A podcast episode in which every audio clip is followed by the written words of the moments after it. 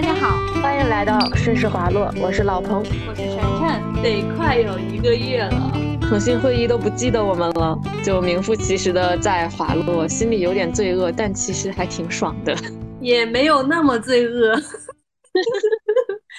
最开始是我们因为在国庆假前商量着，我们国庆就休息两周，然后在国庆后也不知道是为什么。两个人都非常默契的没有提起，应该是工作太忙了，咱俩时间没对上。反正就是两个人都非常默契的没有提起应该回回归的那一周，然后在后面两个人试探性的说：“要不我们把这周也划掉吧？” 就又划了一周。另一个一个人在试探，另一个人积极响应。是的，是的。然后今天就。先回归一下，因为可能有很久很久没有沟通了，所以我们两个正好可以今天闲聊一下。对，其实，在十一结束后，就我和哇哇经常在评论区出现的哇哇一起出游嘛。然后我们两个在回北京的那趟动卧上，我们两个当时在坐着玩手机，然后哇哇突然问了我一个问题，说：“你们下一期什么时候更新？回去的工作日我听什么？” 我们也没想到下一期就一直拖着，并并且其实我们两个出行前，因为我们最后一期刚好聊聊的是 JP 和出行嘛，所以我们当时其实也是想，包括旅行途中，因为我们两个的种种的一些小波澜和故事，我们俩就说我们节后立马就录一期，就复盘一下我们的旅行，然后。呼应一下我们上一期，来看看 JP 人的旅行到底行不行得通。但是后面两个人就是确实是因为前段时间工作太忙了，就一直没有凑上时间。所以 P 人觉得自己的旅行怎么样呢？嗯，P 人觉得自己的旅行，我发现我可能没有那么 P，就是作为，哎，作为一个。数值来说，我可能就是六七十，还是没有到八九十，或者说是我在平时的生活当中到了八九十，但是在旅行当中还是没有那么的随意。就一如上一次啊，一个月前我们聊的时候，我可能会在旅行上的 P 会表现在，如果我自己一个人出行，我不会很早的把所有的计划都安排详尽，也不会把每一天的。时间都安排到具体的每个时间点，再就是我不会去为了赶我的打卡的景点而去早起怎么样的，我会希望有一个比较呃舒缓一点的旅行的节奏，但是我好像也没办法接受我完全完全对于旅行处于一种混乱的状态。其实出出发之前，我也跟我朋友说，这次十一我不是出去旅游的，我主要就是度假。因为我们本来十一的行程可能就是想的是在一个比较啊安静的小镇上去度假，然后顺便玩一玩。但是我没有想到，我们的那个顺便就是在我们出行之前，还没有把我们的顺便的地点去明确，然后在我们出行的。算是在前一天，终于有一个大致的地点，就是我们可能会去哪几个城市，那哪那几个城市有哪几个主要的景点，有了一个大致的概念。但最后的结果就是，我们到了海南之后，因为种种原因，就是我别的批人的朋友会觉得这个景点太远了，这个城市太远了。我们就把我们的计划几乎全部砍掉了。我们最后的就是非常非常休闲的度假，就是跟你周末在家完全放松，只在家睡觉，然后出门溜一溜的那种行程一样的度假。嗯，那你对于最后的这个结果会有小情绪吗？还是其实也是能接受的？嗯，其实刚开始第一两天我是有一点点小情绪的。就是会觉得有一点浪费了我的假期，就是有有有一点过于的浪费了我的假期。但我当时会回想说，我可能还是需要和 J 人一起出游，我愿意跟 J 人的节奏。但是到后面可能时间久了吧，就觉得啊，那就这样吧，也还行。至少我每天去海边走了走，然后每天休息的很好，吃到了好吃的，每天也基本上没有错过日落。嗯，那我感觉我和你的旅行节奏完全相反。对，应该完全相反，因为我记得当时看你的日记，好丰富啊。是的，我们就是提前做了一些规划，但是其实，在旅行的过程中，这些规划基本上也全都被打乱了。比如说，第一个是关于车次来讲，我们其实很早就在幺二三零六上已经预选好了一些车次。但是到临时快买票的时候，又发现铁路运行图又调整，所以到最后车票的购买上其实是花了最多的时间的，因为我们这趟行程就反复在各个城市之间穿插，然后也有一些中转换乘的情况，所以就这个就打得我们有点措手不及。还有一个就是，哎呀。离开广东有点久了，已经遗忘了它的十月依然是非常非常非常炎热闷热的一个天气。我们之前所有的计划都是在各个地方 city walk，在外面暴走，但是去了之后发现。根本 work 不了，就变成了哪儿有博物馆，哪儿有空调，我们就往哪儿钻。这些其实都是行程上很临时的调整，包括中间也穿插着很临时的行程上安排的变动。比如说想去 A 城市，最后没有去，还是选择了再去一趟 B 城市这样。但是整体上，其实我们还是会有一个自己想去的地方、景点、路线和规划，即使。没有在出游之前，也会在去那个地方的前一天晚上，我们两个就开始辛勤的在高德地图上耕耘和标注。然后我们基本上每天也都是早上九点之前就起来，然后玩到晚上九十点钟什么的，可能是玩，可能是吃，然后再回来。其实每一天都还挺高强度的。之前的日记就是每天都有吃到很多东西。对，因为吃是我们这次旅程的主打目标，但我们也有就是觉得在香港就真的很不适合吃。我甚至我甚至第二天我跟你讲，我在香港一天只吃了一顿饭，就是觉得又贵又难吃，也不是难吃吧，就是觉得它的性价比不高。然后我和娃娃两个抠搜人士。就觉得在性价比不高的情况下，在那儿吃太多其实不是很划算，所以就一直在控制成本。但是在广州啊，在潮州啊、汕头呀、澳门呀这些地方，我们真的就是在狂吃，就走一会儿开始吃，走一会儿开始吃。我不是刚从广州回来嘛，然后我也是和我广州的朋友说，就是在广州，我很恨自己只有一个胃，对吧？我跟你讲，我到了广州。我前一天第一天晚上不是到广州嘛？我到广州，其实我下了高铁，然后再坐地铁去我住的地方附近的时候，其实已经十一点多了。但是我还是选择了先去吃一碗云吞面，再去酒店。然后第二天就更搞笑了，我跟你讲，因为第一天比较累嘛，所以其实我也知道第二天我早上不一定能起来吃早饭，或者说是能吃的有限。嗯，我就怕我起不来。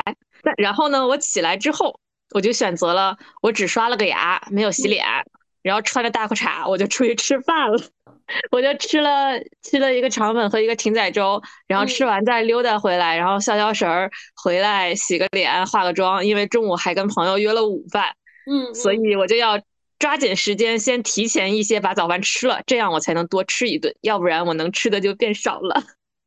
然后真的抓紧一切时间再吃。午饭吃完之后，下午和晚上，我连续喝了三碗糖水。嗯，太好喝了。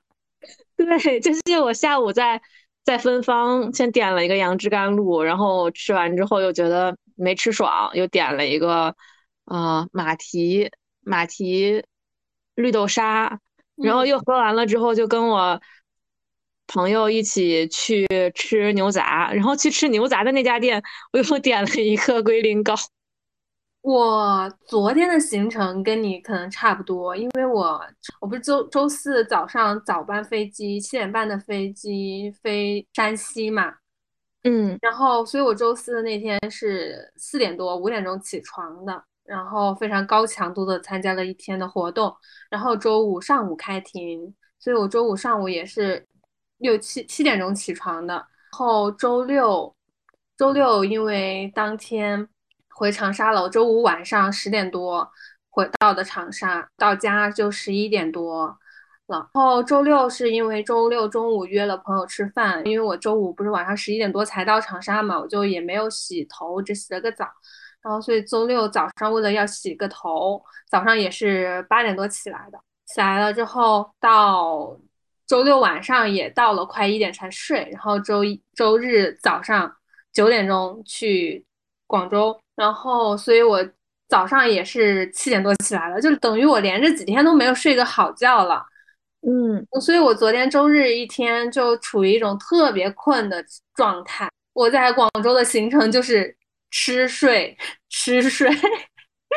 我先是早上在高铁上睡了一路，然后十一点多到了广州，广州南站之后就去了就去了西华路，因为我朋友正好也住荔湾区，我们也在离西华路很近，我们就去了西华路。我们当时其实快两点，快到下午两点了，一点多钟。然后当时去西华路吃了莅临食店，就是那家，当时还发给你，你说你去广州十一没有吃到，因为他们家我当时也想去来的，对，因为他们家下午三点钟就差不多停止营业了，但是我一点多去的时候，将近两点去的时候，他们还排很长的队，那个队伍得有三四十个人吧，同时还去隔壁也是很有名的那个真真小食店。哦，他家确实，他家好像也是排队人很多，应该。对我们两个就我和我朋友，我们俩就分开的排队嘛，然后再去点了一个那个亚信奶花，哦，就吃到特别撑。哦，对，我们吃那莅临食店那家，我们吃的是点了加了蟹黄的，那个蟹黄真的超多，而且超好吃，超好吃。吃完之后，我朋友就说：“我们要不要出去去哪逛一下？”我说：“我们回去休息吧。” 然后我就回回他家休息了。休息本来是说就休息一会儿，然后出门去永庆坊那边逛一下。我说我我想眯一会儿，然后就睡觉就睡着了。当时我朋友家隔壁在装修，就还挺吵的。他几次。就是去跟装修的人说，今天是周日哎，不应该应该不能装修吧？你们能不能不装修啊？或者能不能换个声音小一点的呀？但是人家也就是你说的时候他停了，过一会儿就立马又用那种电钻开始装修了。但是在那那样非常嘈杂的环境当中，我都睡下睡过去了，大概睡到了四点多钟，快五点起来又去永庆坊那边转了转，转了转之后就去去那个哪家店？我看一下那家店的。榴莲糖水太好喝了，太好喝了。南方园我也不知道在哪，反正他们家写的是首创榴莲糖水，我也是我朋友强烈安利。然后后面在看小红书上也有很多人推荐，我们去他们家喝了一个榴莲糖水，然后在附近吃了一些别的小吃，就是台湾小吃还是什么的，还有一个炒奶糊，反正也是吃到特别撑之后。六七点钟吧，回回我朋友家。我们我说我们回去看电影，没播几分钟，我又在沙发上睡着了，然后就又一觉睡到了十点多钟。睡到十点多钟醒来之后，我朋友问我要不要去吃点宵夜，我说走，就下楼又去他他家附近特别好吃的一家炒河粉，就很香的那种炒河粉的摊，然后吃了一份炒河粉和一点别的东西。然后吃完回他家里，然后又洗洗睡了。广州就真的真的，一天吃三四顿都不够。是的，就我真的好喜欢那边。对，今天早上、今天上午吃早茶的时候，也是在念叨我什么时候可以退休，过上天天慢慢悠悠吃早茶的日子呀。然后我朋友也跟我说，你如果退休的话，一定要来广州这边退休。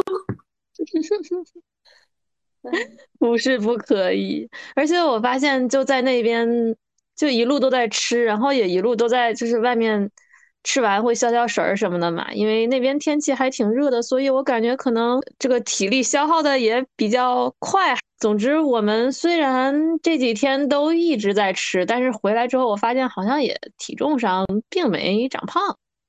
嗯，既然说吃，想到去海南吃，因为我是第一次去海南嘛。我之前在北京吃过吃过海南糟粕醋火锅，我当时觉得有一点不对我的胃口，我会觉得有一点过酸，然后因为它那个糟粕醋本来也就是就是一种醋类嘛，就是我觉得那个锅底有点过酸，然后它的海鲜的味有点过重了。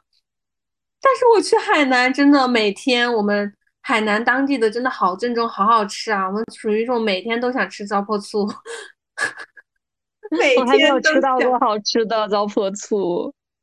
我看到你发的那个烤乳猪也好香啊！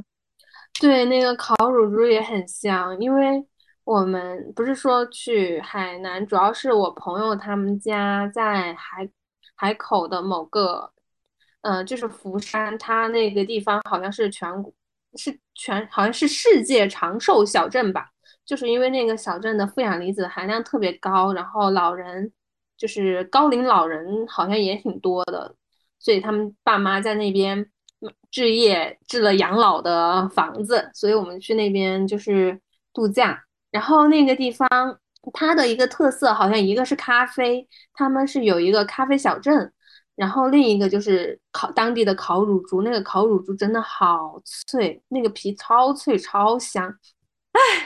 怎么在大晚上聊吃的？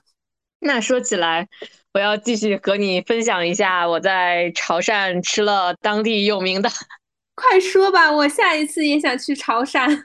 就是去了去吃了他们当地有名的毒药嗯生腌，然后还有各种鱼生和虾生。我跟你讲，我的胃就真的是广东胃。我去之前其实担心我会不适应，而且我在那几天可能刚好会是生理期。嗯然后我在走之前，我就带了布洛芬，带了蒙脱石散，带了乳酸菌素片 等等嗯等等，但其实都没怎么用到。我就是因为吃的太多，有点积食了，然后吃了乳酸菌素片，想要帮助消化一下。但是其实什么闹肚子呀、腹泻呀什么的情况，都完全都没有发生。而且我真的好喜欢吃生腌和鱼生虾生。我吃完之后，我就很很快乐的把这个消息分分享给了我妈，然后我妈就给我来了一句：“日本核污染，你给我少吃一点。妈妈现在还没到呢，哎呀，我当时抓，紧吃一吃。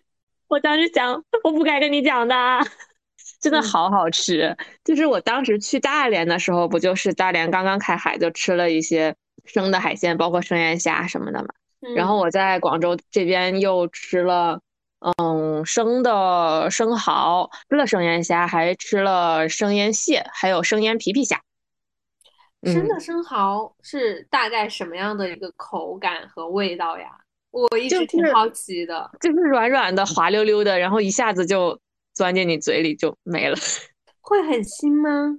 不会，不会，他们他们的生腌其实是就是处理过的，那嗯，些，生腌的虾、蟹啊什么的我吃过，但是生蚝我还还没吃过对，生蚝也还好，就是它没有生腌的虾蟹处理的，就是调料味儿那么重。但其嗯实直接吃的话，也不会有什么腥的感觉。我记得它应该是拿柠檬腌过，其他的我就不太记得了。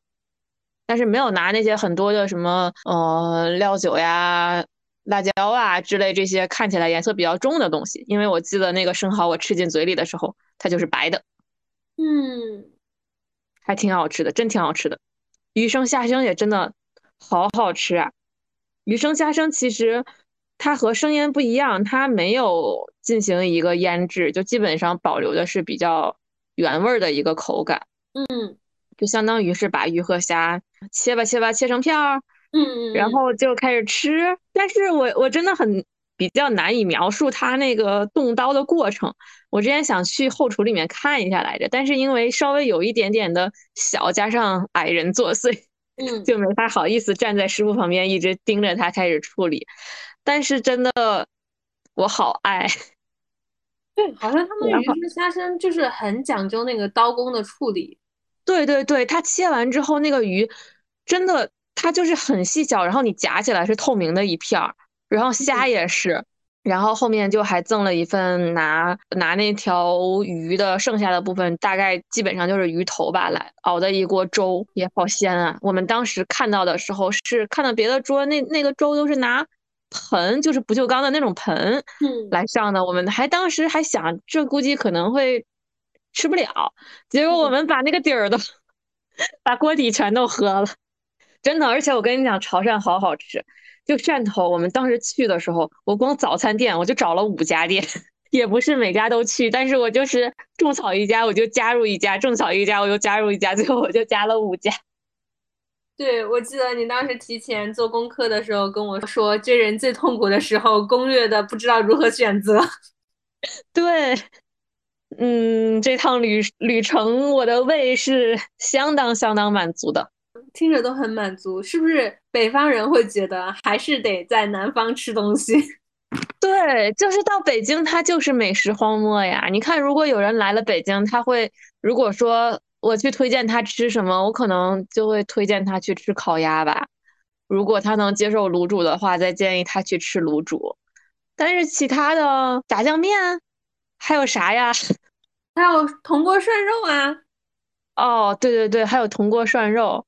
哎，说起这个，之前我的保定的大学同学来找我，然后呢，他就特别想尝试一下北京的豆汁儿。他问我喝过吗？我说没有。他说那我买一袋，我们一起喝。嗯，然后他就买了一袋，我们晚上就他跟我就是一起住住在我这个卧室里，然后我们两个就把那个豆汁儿倒了出来，就在客厅里面倒到了碗里面，然后。隔壁的妹妹，她当时是在关着那个卧室的门，但是那个味道你知道吧？嗯，她就钻了进去，然后她开门出来问我们说：“是不是下水道在反味儿？” 就真的，其实我们确认了豆汁的那个味道是真的接受不了，我们我们各抿了一口，然后就挺浪费的，把它都给倒了。所以你抿的那一口你吞下去了吗？我吞下去了。所以你抿的那一口是个什么味儿啊？我跟你讲，你当时在北京这么多年，你喝过吗？我没有，我真的没有。前就是周六的时候，刚还有人问我，就是说你在北京喝过豆汁儿吗？我说没有。他说你都在北京那么多年都不尝尝北京当地的吗？我说有的时候好奇心没必要那么重。我跟你讲。我真的很难想象会有人喜欢喝豆汁儿，它那个味道啊，就真的真的真的很像下水道往上反出来的那个臭味儿，闻起来。然后呢，我以为它是会像有点像螺蛳粉那种闻着臭，但吃起来特别香嘛。嗯。但是其实它喝进去的口感，我的想象中，它可能细尝能尝到豆子的味道，就类似于你。你细抿豆浆，它就会有豆子的味道嘛。但是豆汁儿，我就感觉完全没有。我喝进去的时候，口感其实是偏酸的，嗯，就是又酸又臭，你知道吗？嗯，就是前调是酸味儿，后调是臭味儿，但就是没有豆子的味儿。然后它的口感呢，又不像豆浆那么清爽，也不像豆奶那样有一点点、有一点点绵密的那个感觉。它的口感就介于这两种、这两者中间，有一点。有那么一点胶状的糊的那种质地，然后再结合出它酸臭的那个 味道，反正我就不知道自己在喝啥。所以它为什么会存在呢？而且感觉好像还真的会有一些老大爷还是挺好这一口的。我真的，我跟他绝交了。就如果不是我朋友好奇，他买一袋儿。我顺着尝一口，我肯定会跟你一样，在北京不管多少年，我都不会去好奇这个东西到底啥味道的。没事，起码体验过一次了。对，然后北京我觉得就就美食荒漠了，就没啥了。之前北京美食测评，我记得上榜的是什么七幺幺美食，我记得前十是什么麦当劳。我就感觉北京就是什么都有，但是什么都做的。没那么好吃。我之前刚来北京上学的时候，我就执念于在北京找到好吃的粤菜馆以及早茶。但是，嗯，就这么久了，我也没有找到一家我那么那么执念的粤菜。当然也可能是因为我比较穷，就是什么米其林呀、黑珍珠，然后那些人均在两百以上的餐厅我都没去过吧，可能是我的消费能力还不够。总之就是没有找到很好吃的粤式的餐厅，包括广州在北京的驻京办我也去过，我觉得简直是如广州。那个早茶可敷衍了，就是我去了之后，当场就决定再也不去了。这样说，我应该也算是在北京，基本上没有吃过什么特别让我惊艳，或者说会想以后想吃湘菜的时候就要来这儿的那种湘菜馆，就是只会有觉得好难吃和还凑合的香菜。包括就是很多朋友他们一直跟我说，甚至有很多湖南的朋友也会说，觉得潇湘阁的香菜很好吃。但我个人也会觉得潇湘阁的香菜相当的一般，它纯粹只是说相对于别的店来说，它在北京算是真的还挺辣的菜了，就是它能还原一下香菜的辣度，但是我觉得也没有还原到香菜的香和比较下饭的口味，对吧？它就是有香菜，你你要说有它也有，粤菜它有它也有，但就是不好吃。再加上价格也比在当地贵了好多，对它可能就是所有的菜系进北京之后都是会有一些入乡随俗，去迁就一下当地人的口味，然后这个迁就来迁就去，反正就是迁就的比较难吃的一种。是的，是的，哎，那十一假期结束之后，晨晨有没有进行一些有意思的活动呢？天呐，就是你问我的时候，我突然由于瞬间脑脑袋都空白了，就是我一一下突然想不起来，我十一假期之后我在干嘛呀？后面想起来了，我在加班，不是，就是十一结束的那一周，因为我十一相当于多休了两天假嘛，我到就是调休的周六周日我是没有上班的，但是，嗯，虽然在休假，还是接到了一些工作上的电话和消息，去简单的处理的一些工作。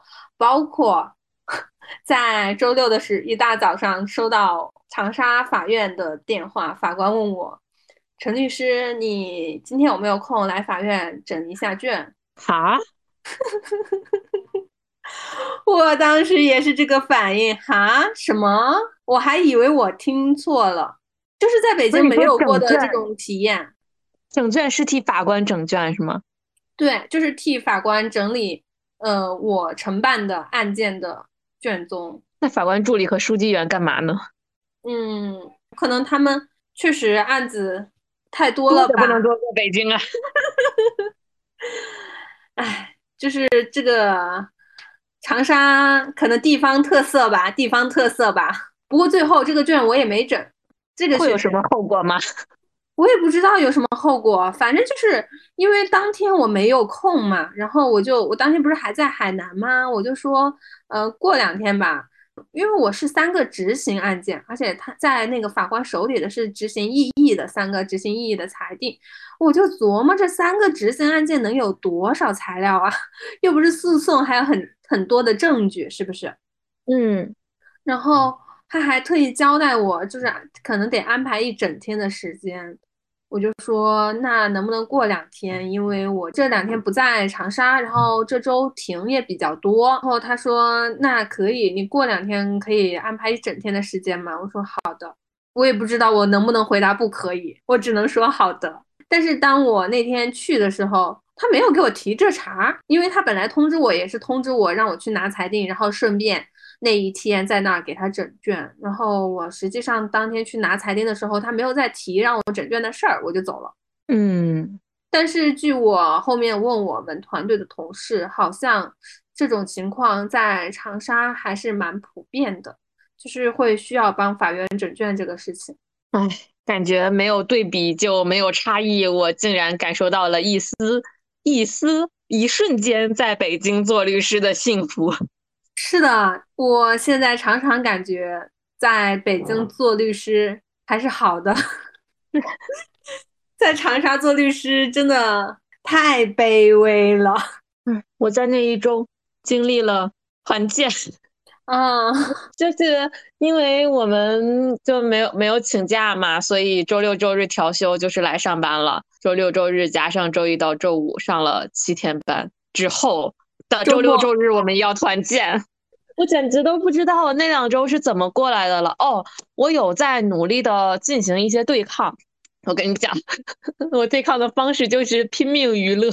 因为我那一周是国庆刚回来，说实话，其实国庆玩的也稍微有点累。在上班的前一天的早上，我就回了北京，所以这个时间安排其实还挺好的。我用了一天的时间去收拾和洗漱和换季所有所有的东西。如果我当时还想在出游之前有一个特种兵的想法，比如说是为了多玩一天，在。工作日前一天的晚上回来，甚至在工作日的早上极限回来。嗯，感谢哇哇拉住了我的这个天马行空的 幻想。那一周其实就挺累的，而且事儿特别多嘛。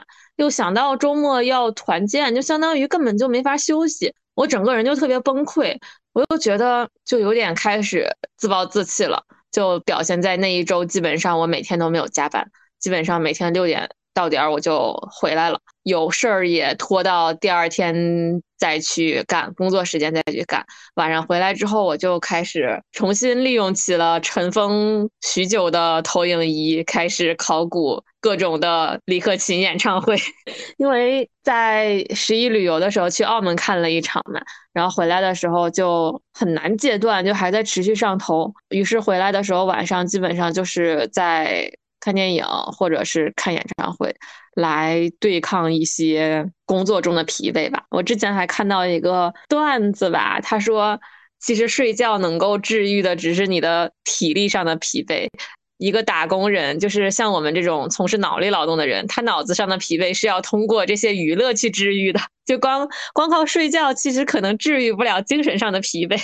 可能确实是吧。对，然后我那一周基本上都是按时下班回来，躺在床上看电视、看演唱会的一个状态，也在每天的骑车上下班，包括骑车上下班的途中进行一些娱乐活动。周末的时候呢，我们就进行了团建。哎呀，我的天呐，就是我能在旅行中当一个特种兵，你知道吗？但是在团建里面，我就是一个上车就睡觉的人。我在所有的交通工具上。就去的大巴车上，我在睡觉；回来的大巴车上，我在睡觉。然后他们在在那个麻将房和台球厅里面打打麻将、打台球，我就在隔壁睡觉。然后第二天呢，他们因为我老板第第二天有事儿，他就走了，所以我们第二天其实就相对于放的比较开，就类似于一个自由活动，没有强行要求每个人都参都参加。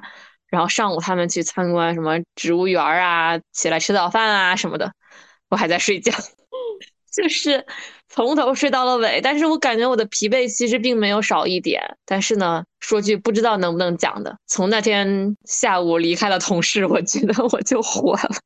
我真的觉得好累呀！就是你上了七天班，每天都在八个小时甚至十个小时的面对同事，然后我在周末的时候，尽管是玩，但还是要面面对那群人，我就觉得真的心好累。然后那天结束了之后，就只有。半天的休息时间，然后又开始了一周的上班，我整个人精神都快崩溃了。我觉得，我觉得如果是我的话，一定会崩溃。我没办法那么高强度、那么持续的去见同事。我觉得见同事就是加班，即使是玩也是加班。而且那个团建又好无聊啊，就是在北京周边，而且可能为了顺带搞一些党群活动吧，所以参观的地方也都比较，你懂的。嗯。哎，我都不愿意把它称之为团建，因为我想象中的团建并不是那个样子的，就是加班。对，就就挺累的，还要哄老板开心。然后虽然说不劝酒，但是中午晚上就是就是两场局嘛，相当于吃饭的时候，你即使不喝酒，你拿饮料，反正也是要去打个圈儿，或者大家搞点什么场面话呀、风筝话呀，搞点气氛啊什么的，就真的好心累啊。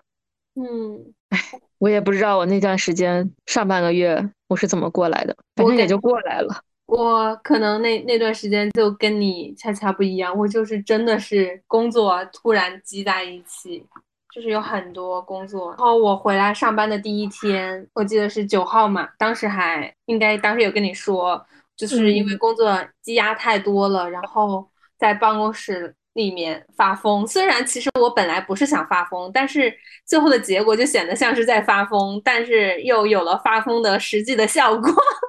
嗯，就接刚刚正好是刚刚说的，我本来就是回来第一天九号那天周一，原定于是去法院找法官给法官整卷嘛。哦，前一天晚上我的另外一个同事就问我说，我周一会不会去所里？他有一项工作希望我协助帮他完成，我就说我周一要去法院。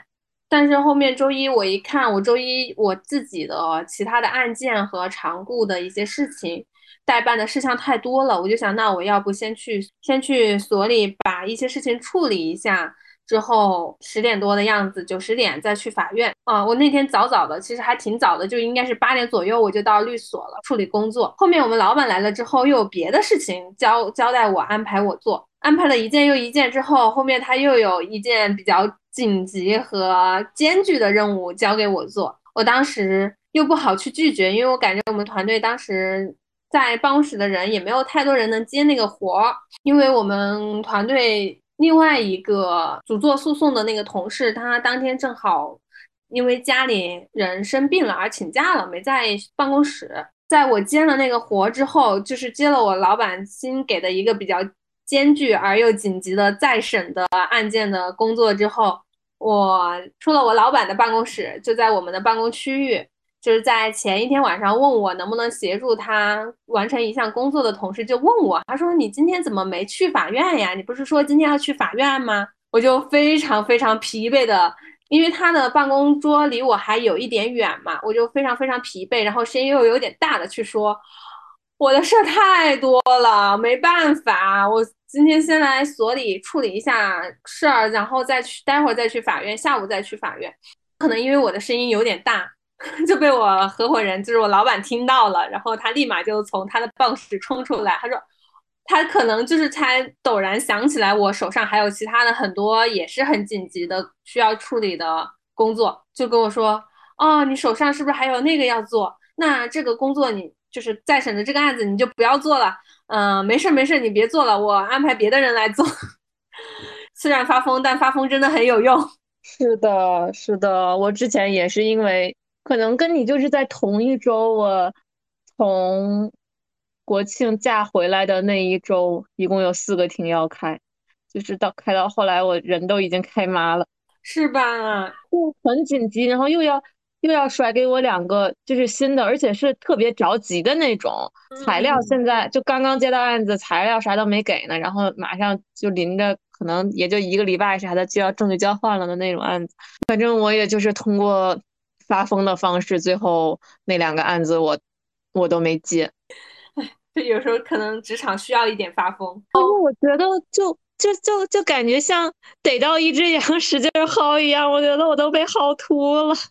对我们团队 有也有点也有点这样的倾向，就是同事有说，哎，反正然后那一周就是工作日，每天晚上都加班到很晚，就是逐渐什么从九点到十点到十一点多到十二点，就加了整整一周的班。加了一周的班之后，好在我周末迎来了比较快乐的周末，又快乐又累。国庆后的第一个周末嘛，周六晚上是去看了我比较喜欢的脱口秀演员的演出，然后周日去看了音乐节。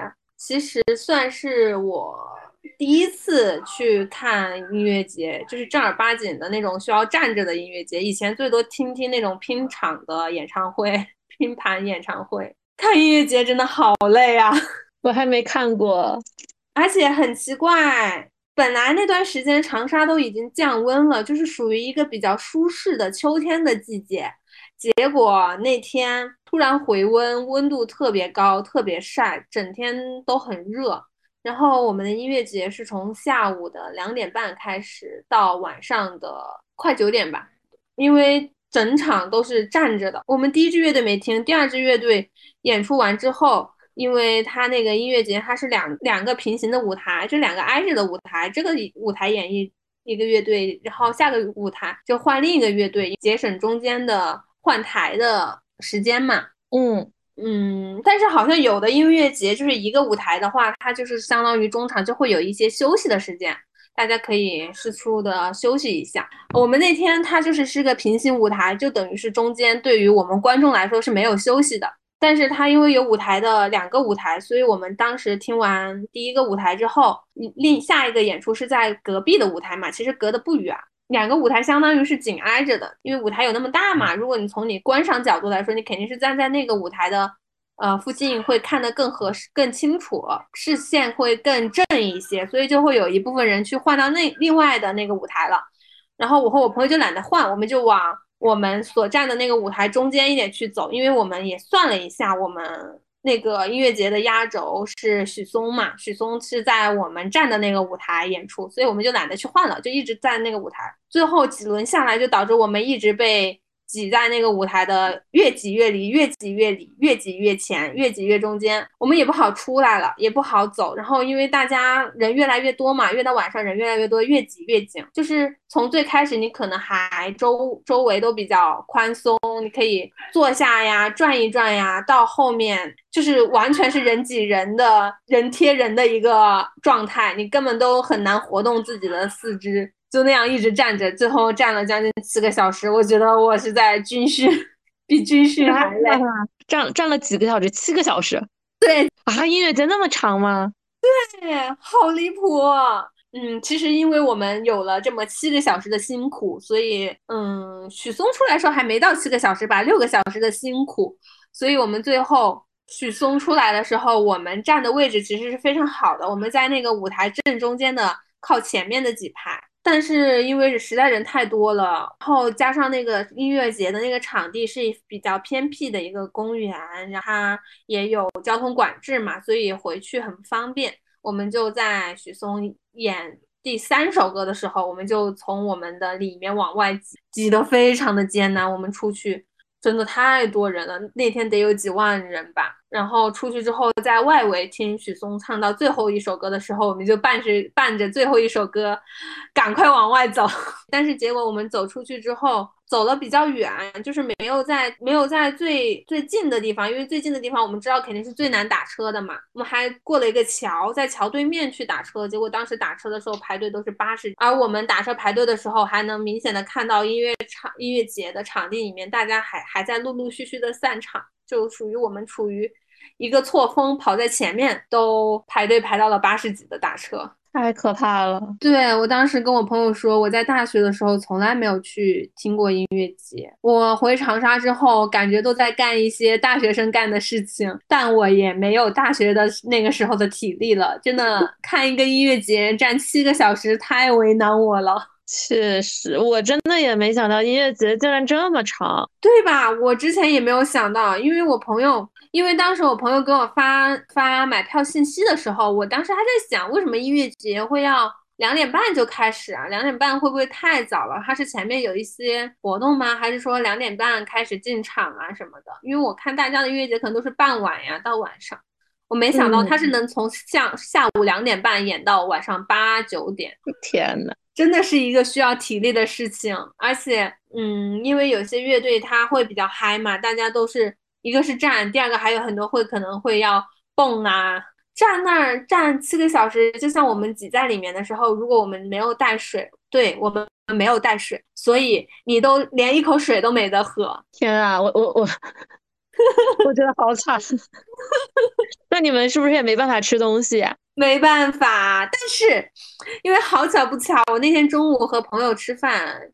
嗯，因为我国庆的时候有朋友结婚，然后但是因为我没办法参加嘛，就我另外的朋友替我去写的礼金，所以有给到喜糖伴手礼。然后我看音乐节的那天，正好和那个替我去写礼金的朋友一起吃了饭，他就把帮我拿回来的喜糖和伴手礼给到我了。所以我也不知道为什么喜糖还要给到我，因为喜糖本来也不值什么钱嘛。但是他已经他给到我了，我总不能不收嘛，就得亏 收了那个喜糖，就揣到了我包里。所以我们音乐节就靠着那几个巧克力和糖维持了一下体力。好心酸呀，get 到了一些看音乐节的经验帖，自备干粮。对的，对的，看音乐节的经验帖就是其实没啥必要。我觉得我我可以排雷了，我觉得还是演唱会比较适合我一点。对我那天跟我朋友跟我一起去的朋友，就是我就说，我说我们以后还是不要参加这种活动了吧，就是看演唱会都好啊，演唱会好歹还是坐着的。是的，是的啊，但是我一定要说，因为我平时可能，嗯，对乐队这方面了解的也不是很多嘛，除了特别有名的，再加上之前也看月下乐队的夏天，但是还是属于一个圈外的，对乐队没有那么多的了解，也不追乐队，所以当天其实现场的乐队有大部分我只是。听过名字，甚至有的我连名字都没听过，但是还是遇到了有两个乐队的鼓手，真的好帅呀，打打鼓好帅呀！就是有一场他们乐队出场之前，我本来是坐在坐在下面休息，然后我朋友一把子把我提溜起来，他说：“你快看，他鼓手好帅！”结果我们全场都在惊叹于那个鼓手帅，然后可能因为那个鼓手确实好帅，别的乐队演出的时候导播切。镜头主要一直都是在给主唱镜头，那个乐队是一直在给鼓手、主唱、鼓手、主唱轮流给镜头，鼓手的镜头超级多，然后每次给到鼓手的镜头的时候，大家都在尖叫，而且那个鼓手那天是穿着穿着黑西装、白衬衫，打着领带打鼓，前半段是穿着黑西装，然后后面把黑西装脱了，然后就穿的白衬衫，然后把衬衫的袖子给撩起来，就是非常。非常犯规的妆妆造，天呐！哎，但是后面就是看完演出之后，就立马去月亮组了解一下这个鼓手的 相关的信息如何？就是比较常规的人，在乐队里面确实算帅哥，然后打鼓也不错，但是也确实是一个渣男。所以乐圈是不是？没什么好男人，嗯，很少，嗯，就是怎么说呢？这句话是不是去掉乐圈也是成立的？你说的对，所以就国庆后的第一周就是这样过了。我在工作日加班和周末狂欢，鹏鹏在工作日摸鱼和周末被迫加班团建。没有没有，我工作日也没有摸鱼，我只是没有加班。啊，对你工作日还是有很多题，也很紧张。对，对，然后再就是国庆的第二周，就相当于是上一周。上一周，嗯，上一周我感觉我整体算是平稳过渡吧，也没闲下来，但是也没有追的那么的紧急，只能说是稍微比最忙碌的时间还是松了一口气。嗯嗯，但是即使这样。但是即使这样，我好像晚上也一直都在报复性熬夜。我好像最近也睡得比较晚。我上一周应该周一、周二还比较平稳过渡，比较闲。特别是周二，当时准时下班了，五点半就下班了，还和朋友去爬了个岳麓山，然后去绕着附近走了走，最后走个晚上走了个十一公里，我都震惊了，我也震惊了。哎，说起来，我上周我上周一准备出门的时候，发现我车胎扎了，就可能是骑车的时候就是碾到什么玻璃碴了吧。但是我上周就是周五的时候回来，完全没有感觉到有任何问题，只是周一的时候发现那个车胎瘪了，我就没办法骑车上班了，然后坐地铁也会迟到，就得开始打车。但是早高峰拼车八块八，值得拥有。这么好？是的，但前提是。一是要拼到，二是也看当天的路况以及你是否幸运，最后是最先下车的那一个。但确实很香，八块八太香了。对，上周就是周一周二比较闲，周三还行，然后周四就是去开始出差了嘛。周四到周五、周六、周日、周一，今天算是回到家。周四和周五在山西出差。然后因为和客户一起去的，然后客户也在当地有一些朋友来做一些接待招待的工作，就参加了几场饭局。我的感受，第一个是山西人真的好，北方人真的好能喝呀，太离谱了。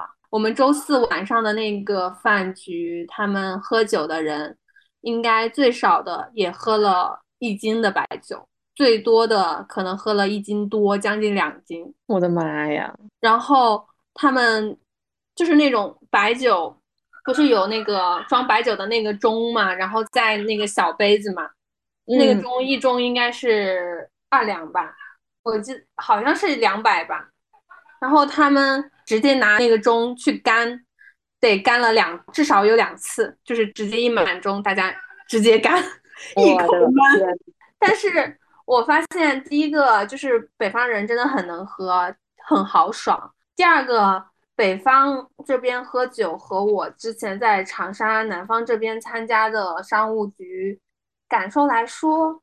北方他也会劝女生喝酒，也会劝你这种小姑娘喝酒，他会和你敬酒，然后会和你拉扯几轮。就是当时有人在劝我酒嘛，就是也不是劝我酒嘛，当时是有人来敬我酒，敬我酒之后就是一直在劝我嘛，就是说啊，你今天不喝，嗯，我今天就想你喝，你看你是喝这一杯还是这一杯，就是那个小杯子和那个一盅的嘛。他说你是喝这个还是喝这个，你二选一啊，或者说你必须得喝呀，你不喝。嗯，不合适啊，怎么怎么地，反正就是和我拉扯了半天。但是旁边会有别的人会说啊，算了算了算了，意思说没必要让我喝嘛。这是一点。第二就是我最后没有喝之后，他也没有一直逼着我，后面就没有往我身上引这个茬了，就是不会说，就像之前我们在某期当中聊到的，没有喝他之后，可能整场都在有意无意的在。在提着茬，然后有意无意的都在说你不喝酒不合适，你得学着点喝酒。嗯，这是我的一个就是感受，就是北方好像他会，他们爱喝酒，也会很豪爽的去自己喝酒和敬酒。嗯，他们也会觉得就是一口闷的喝酒是对客人的一个尊敬，但是他不会说你一定要。陪着我喝，特别是女生，我没有要逼女生喝酒的那种风气。嗯，然后再就是，我不太确定是不是因为我们那天那个饭局上，大家就是好朋友吧，有利于相关方的人员参与，但是确实不像我在上一次参加商务局里面，大家会开口闭口黄段子满天飞的那种感觉，就是当天的。那个饭局上没有一个黄段子和比较擦边的玩笑话，那还挺好的。就是突然，身为北方人的我感受到了一丝欣慰。嗯，对的，对的。就是虽然当天他们酒喝的特别多，烟抽的也真的很多。当天我们饭桌上得有六七个男男性吧，然后可能五六个人都抽烟。就是他们就是一一口烟一口酒的那种状态，烟就没停。就最后我们那个包厢，我就感觉是被那个烟熏的烟雾缭绕的。我的我第一次眼睛有感觉到被他们吸烟呼出来的烟给熏着的那种感觉，第一次眼睛有有被烟熏到了。再就是我回去之后，我的天呐，我的先是那天穿的风衣毛衣。包括我的内衣脱下来，我去闻，都有很重很重的烟味儿，我都感觉我整个人都被那个烟给熏入味儿了，就是像南方熏腊肉一样的。嗯，对，就是虽然被烟熏的很厉害，然后他们酒喝了很多，但是那个那一顿饭局商务局没让我觉得很不适，就没有没有那种太过的冒犯的感觉。嗯。懂，哎，这么一说，我上周我想起来，我还进行了一些活动。上周的时候，我不是买了那个中美影嘛，嗯，就开始开卡了。我当时买的是周五的场，我当时出于一个集卡的心态，其实。我还有点想再加一场，就是因为我当时买了两场，分别是上周五以及这周日，然后这周日的那个票我给出了，是想再加一场上周日、上周四或者上周二，因为它刚好跟我上周五的场的所有的主角呢都不一样。嗯，然后就是在群里面没有收到很合适的低价票，然后我的现在的那个舍友妹妹她也想去看。因为这个剧主办方的诸多骚操作，就大家大家也都懂的，所以这个剧的票价其实折的比较厉害，所以我舍友妹妹就去门口杀牛了。天啊，这是这个行为你懂的，就是我 我看剧看了四年，我从来没有做出过一次这样的行为，这是 I 人没办法做出来的事情。对，然后他在周三的时候就去门口杀牛了，然后一边杀一边跟我播报一些实时的情况。最后他也没有买，跟我说他觉得杀牛杀牛过程本身 的快乐大过于看剧的快乐。然后向本矮人发出了邀请，说周四的时候我们一起来杀吧。然后我真的我就这么多年了看剧，我第一次在艺人的带领下进行了一些就是剧院门口对牛的观察、追踪，以及去和他们聊天。之前确实在每个地铁口，你当天晚上有演出，你在剧院附近的地铁出站的时候，就会有人上前就凑着问你。有票吗？出票吗？这种，但是我每次都是摆摆手，赶紧溜走，因为我当时手里就是有票嘛，而且就只有我一张，我就肯定不会出，我也不会再买。但这次呢，就是抱着一种老子没票，老子要就要从你手里盘盘票，看你给的价格能不能让我满意的这种 心态。反正踏出了那一步吧，可能就感觉也没那么难，就一讨价还价的过程，然后你懂得，我们就跟咱开庭。感觉差不多，商务谈判嘛，就强行说的高大上一点。你心里面肯定要有一个底价或者是原则性的东西，然后他报的时候呢，你就很明显的能知道他是不是在忽悠你或者怎样。然后你跟他砍价的时候，反正心里也比较有底。但反正可能因为准备工作做的比较到位，所以。跟牛一聊，牛就发现我们两个是在我俩身上应该赚不着啥钱。后来他们就放弃了我们，就是可能看我俩态度很坚决，然后又不太好搞。就尽管我们也一直在剧院门口晃悠，但是我们进行了一轮谈判之后，就基本上没有在第二轮谈判了，放弃了你们。对，嗯。然后这个价格我就真是无语了，就我们开场将近二十五分钟，快半个小时了。问了一个牛，牛说他没票，可以把我们带进去，五百五一个人。我当时真是气死了。开场前十分钟的时候，一千二百八的票砍到六百，我们都没去。开场半个小时了，告诉我们没有票，把我们带进去五百五。我 我当时真的是，我感觉我的我的情商和我的智商都遭到了侮辱。然后反正我就感觉这个事儿确实就挺灰色地带的。你说一场演出。他已经开场演了，那空座就那么多，反正你要是有人坐呢，你兜眼前呢，你也就你也就兜下来了。你没人坐，空着也是空着，也不会有人来查你。就就是我令我大为震惊的一个内外勾结之点。所以黄牛他们中间也有细分的。对我感觉有一些人他就不太成熟，就有一些牛就能明显的看出来他自己应该没什么经验。就是比较着急脱手呀，或者是在报价上，其实他们也都比较犹豫。我感觉可能有一部分人不一定是牛，就是拿了赠票想要晃来这儿晃悠晃悠，有点钱就出了，然后回点本是点是点。但我也不清楚，那那样其实也完全可以在闲鱼上随便折点价就能出。嗯，我也判断不好。反正当时在门口就感觉是不是牛，其实还能挺明显就判断出来的。还有一个行为就是，有一些牛，当然它会主动走过来跟你搭讪嘛，但是呢，没有和你搭讪，但你又觉得它像牛，嗯，这种情况，你会不会主动跟他搭讪呢？反正我是做不到，我肯定不会。然后我的我的艺人艺人朋友就去 就去主动上前问他，你有票吗？就是我发现这也是个话术，像我，我可能只会问你是牛吗？就是本低情商人群。感觉这个世界上还是需要一些艺人朋友的。对，反正就这个行为，如果不是抱紧了艺人朋友的大腿，我就再再看几年剧，这种行为我也是干不出来的。真不错，艺人艺人撑起了这个世界。对，就当时该到了一些从未有过的新奇体验。是的。我们今天好像又不知不觉盘了盘，我们这两周又盘了一个多小时。是的，向大家汇报国庆之后没有更新的时间都在干嘛？那我们后面大概会在谈些什么呢？应该会恢复到周更的吧？哎，后面继续用随机话题吧。